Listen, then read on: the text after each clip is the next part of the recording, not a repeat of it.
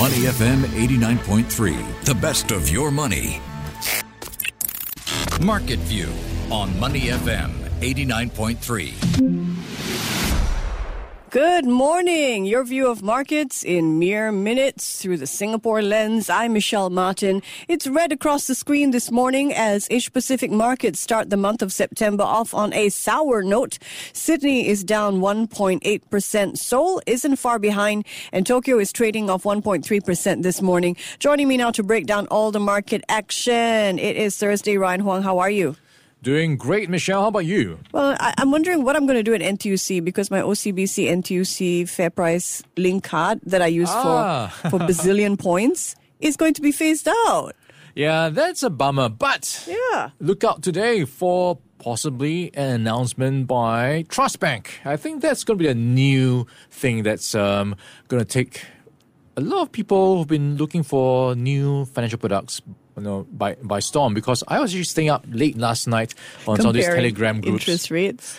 Actually, looking at all these discussions about what's the new things that we can look forward to in terms of perks and promotions coming from these new digital banks. Yeah, absolutely. I think it's a pretty risky move to tell customers, look, we're doing away with your credit card. Of course, if your account is in good standing, they give you a different sort of credit card. But people pick these cards precisely because of the deals that come with it. I shop at NTUC. I want to, I don't know how many times it multiplies my points. But that's why I picked up the card in the first place. So now what is my question? So I'll be looking out for that. And it's a race for customers, isn't it? We're going to talk about interest rates in a while. Let's start this morning about the Chinese electric vehicle maker BYD. We talked earlier this week about how its profits were surging up threefold during the first half of the year. And we also talked about a rumor that has been circulating around markets that one of BYD's most high-profile investors, Warren Buffett, was considering selling off his stake in the company. Well, today we have more news on that front. So what is the latest? Is Warren Buffett cashing in on his BYD shares, Ryan? It does look that way. So what we have now is his Berkshire Hathaway has trimmed his 20.04% stake to 19.92%. So effectively, that's a stake of around $47 million.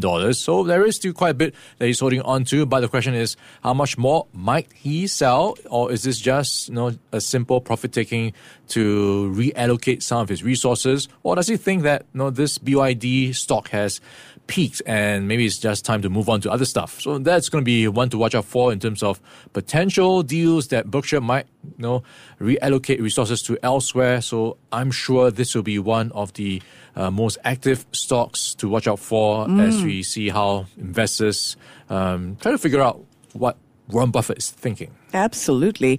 Warren Buffett's Berkshire Hathaway first bought a stake in BYD back in 2008 for around $230 million. It has since grown to be worth more than $8 billion. Investors did not like the fact that Buffett has sold even a small part of his stake in BYD, though. BYD shares dropped as much as 12% in Hong Kong trade yesterday before closing down 8%. If we take a closer look at BYD's business, I saw an article in the Washington Post, and it argues that BYD is going to have trouble challenging the world's largest battery maker to take top spot in the market. Ryan, why is that? Yeah, to give you an idea of how dominant BYD is in China, they have a market share from the January to July period of 29%. That is pretty much the next few car companies combined. So you've got the next second place at SAIC, GM Wuling, 9.1%. Tesla is at 7.5%.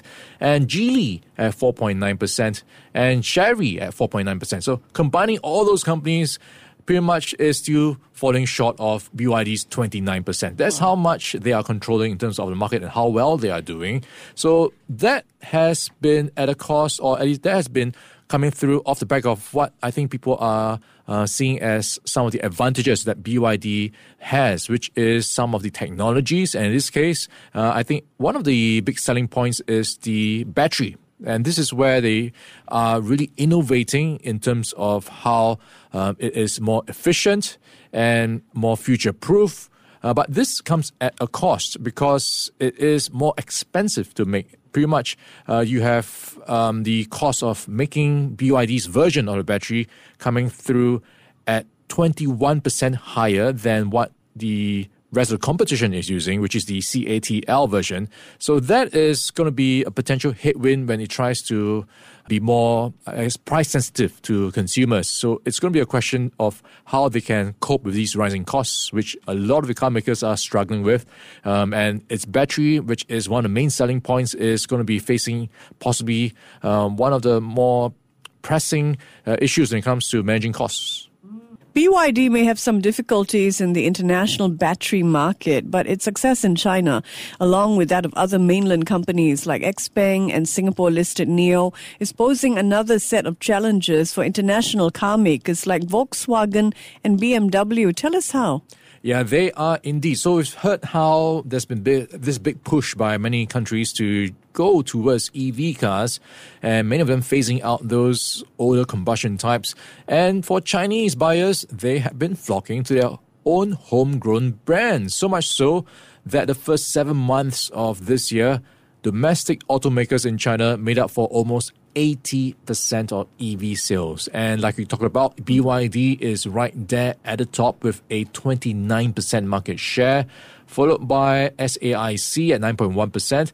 Tesla, of course, is one of the more popular ones at 7.5% in third place. But pretty much the rest of the list makes up the other Chinese names, Geely, Chery, GAC, Chang'an Automobile, Xpeng. So these are all names which are growing very fast. And I think you have this local preference for local brands as well. So it is going to be a tough market to crack when you think about how these foreign car makers, the big names are Volkswagen, BMW, they may be facing some headwinds when it comes to cracking the EV market.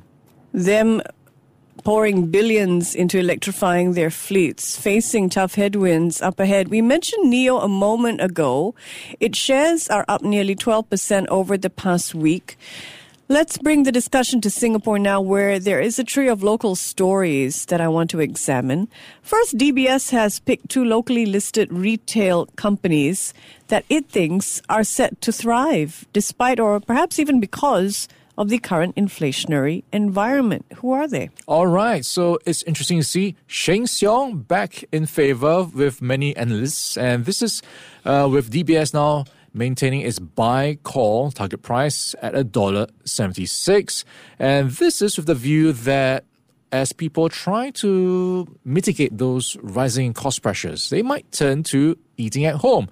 And this will lead to them buying more stuff at a supermarket, which is where Sheng Siong comes in. So this is something they think will help Sheng Siong and benefit Sheng Siong's share price in time to come.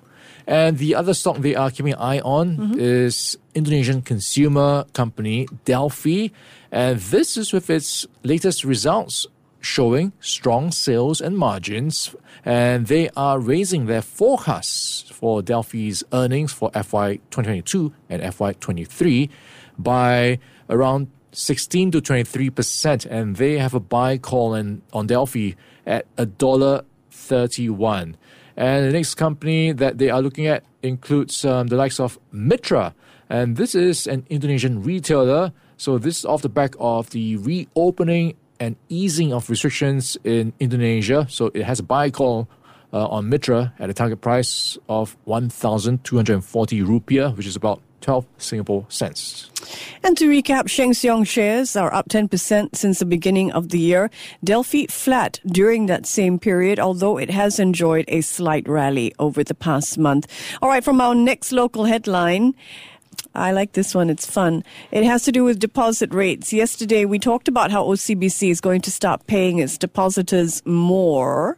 It seems it's not the only bank. Competition is heating up for your money. What is the latest on this front, and what does Telegram have to add? Good news for you and me. All the banks are trying to fight for our monies and our deposits, at least, by raising their interest rates. So UOB, the latest to jump on the bandwagon by raising its rates for its one account, its one savings account, to 3.6%, up from the previous promotional rate of 3%.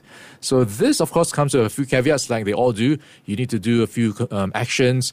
So to earn the maximum rate of the first $100,000 on the bank balance, customers will need to credit at least $1,600 in salary to their account and spend a minimum of $500 on select credit and debit cards. So you've got that also being played out in other banks like OCBC also raising its rates. We talked about this, raising it to 4.05% if you do some actions to help get the bonus earnings. And what is the buzz about Trust Bank? That's backed by Standard Chartered, right? Yes, so we are expecting them to announce new products today. Of course, yesterday we had GXS Bank, the tie-up between Grab and Singtel. So Trust Bank, a tie-up between NTUC and Standard Chartered, is possibly going to shake up the market even more. So we could see better interest rates. Actually, if we go to the website right now, trustbank.com.sg, you can see what's going to be in store. A new credit card that will replace what you just lost, Michelle. A new way to earn your link points. And also, you have a rather interesting push with the interest rate as well. I think it's going for 1.4% for deposits up to $50,000. So there's something to watch out for as they have the media briefing later on. Also, GXS has been trying to make a push with its own products with a very interesting app which has a very snazzy interface. So they are also pushing interest rates of, I believe, 1.58% if you just manage your money in a certain fashion with their savings pocket. So you've got all these new innovations which I think will make the big three local banks sit up and take notice. How do we now catch up with these, what they call disruptors, who are now changing the way people think about managing their money and the way they use their apps? So I think it's good news for us who will benefit from all these promotions as well. All right, yeah. This NTUC shopper is going to be looking out for the best deals. Next up, our sister publication, The Business Times, is running a story this morning about how industrial S-REITs are flexing their buying power. What are some examples of this? All right, so we have the likes, for example, ESR Logos REIT. They just announced the proposed acquisition of a 5-story modern logistics asset in Japan for around $183.5 million. So that is a push into Japan and is expected to be 2.9% accretive to DPU on a pro forma basis. We also have, for example, the likes of Ascendas REIT. They are acquiring Philips APAC Centre in Singapore for $104.8 million. So you've got a few REITs going out of a buying spree. So maybe it is looking quite attractive to snap up some deals right now. So do you think these acquisitions are going to pay off? Well, it is interesting to see them being confident about the backdrop right now, right? When you talk about how things are, you know, shaky, recession around the corner, but going out of COVID-19, you might remember many of these REITs were very conservative, holding on to their cash to tide themselves over tougher times. And with the current mode they seem to be entering right now, being open to acquisitions, it does look like they are at least confident of these prospects. So it is going to be one that will put them in position to grow fundamentally stronger, and I guess right now it does look like attractive prices to them to snap up these deals. All right, time for more corporate news. And for this, let's turn to up or down. Are you ready, Ryan? Let's go. Keppel. All right, Keppel, it's going to be an up for me, and they are building Singapore's first hydrogen power plant. Up for me in the back of that news as well. Keppel shares rose yesterday following the revelation that its infrastructure arm is going to develop Singapore's first hydrogen-ready power plant. China Everbright Water.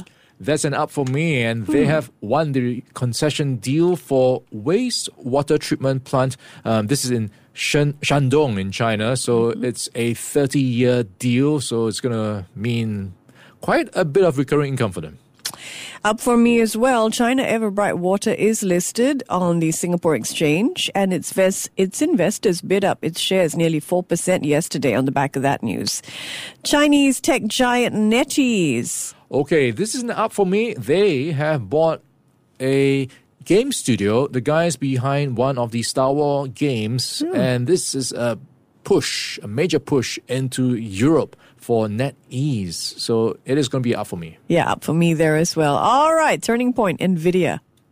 NVIDIA is down for me, and it is off the back of the US-China, I guess, trade disputes.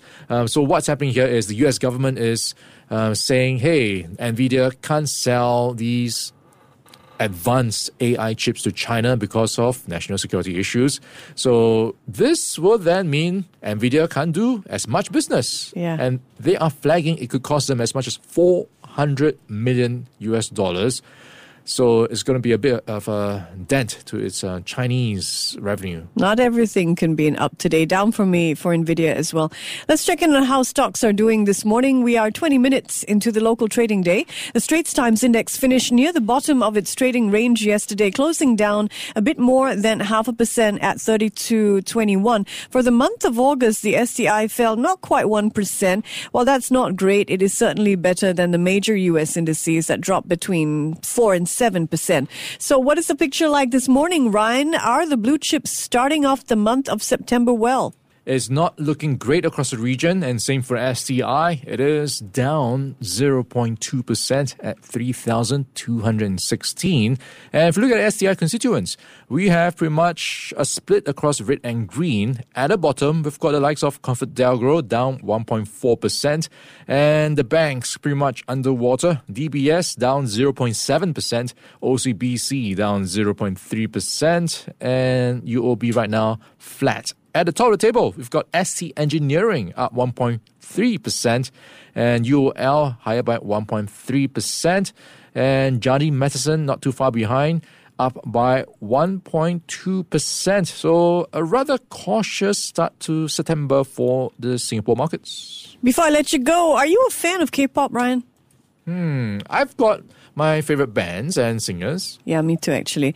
Have you heard there's a new ETF that aims to feed off BTS and Blackpink? What do you think? Is it going to top the charts? I think anything trendy is going to be able to enjoy some moment of popularity. You know, investors will just look for the next big shiny thing to jump on board. It was crypto not too long ago, crypto ETFs, and now you've got a K-pop ETF. And I guess to some extent, it does have something going on for it because it is a huge business. And if you want to invest in K-pop, an ETF makes it so much more easy. And if you dive a bit deeper into the mechanics of this ETF, it's quite interesting how it is constructed. You, of course, got the label behind some of these big bands like BTS, you've got HYBE, you've got JYP, SM and YG, and it has a rebalancing mechanism. Every quarter is rebalanced by an AI algorithm.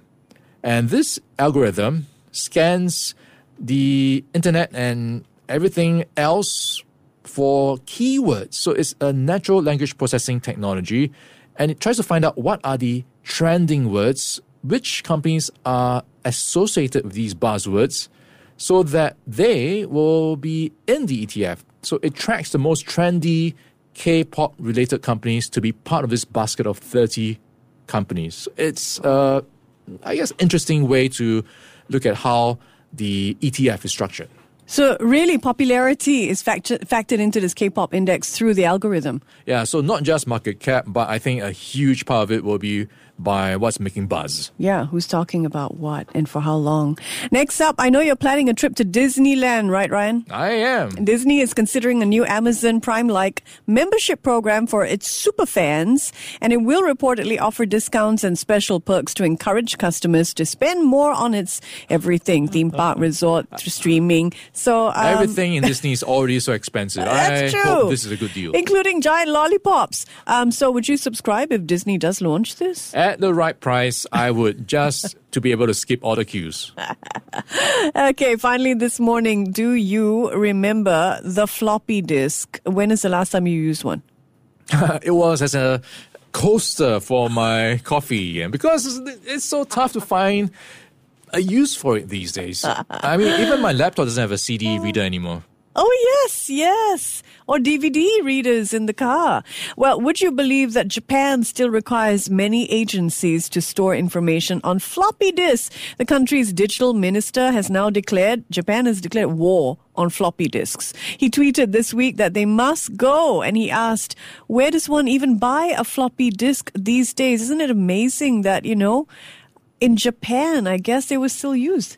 It's very interesting. Recently. At the same time, not surprising that Japan is still embracing a lot of the, I guess, traditions. You know, they still use hand stamps, personal stamps. They still use, to a large extent, the fax machine, surprisingly. And many other things are still in play or are still being used in terms of old technologies. So in some way, they have a mix of new and old at the same time. So it's a very interesting contrast. Yeah, and people travel through Japan with these little books to get stamps from places. So some parts of that tradition really enjoyable from a human standpoint. But on the other hand, it just boggles the mind. Japan, the leader when it came to, you know, brands like Sony and the likes, still holding on to the floppy disk. Let's see how long it takes them to revamp the outdated technology. All right, thanks very much for being here with us. I'm Michelle Martin and he's Ryan Huang, and you have been listening to Market View. Before acting on the information on Money FM, please consider if it's suitable for your own investment objectives, financial situation, and risk tolerance. To listen to more great interviews, download our podcasts at moneyfm893.sg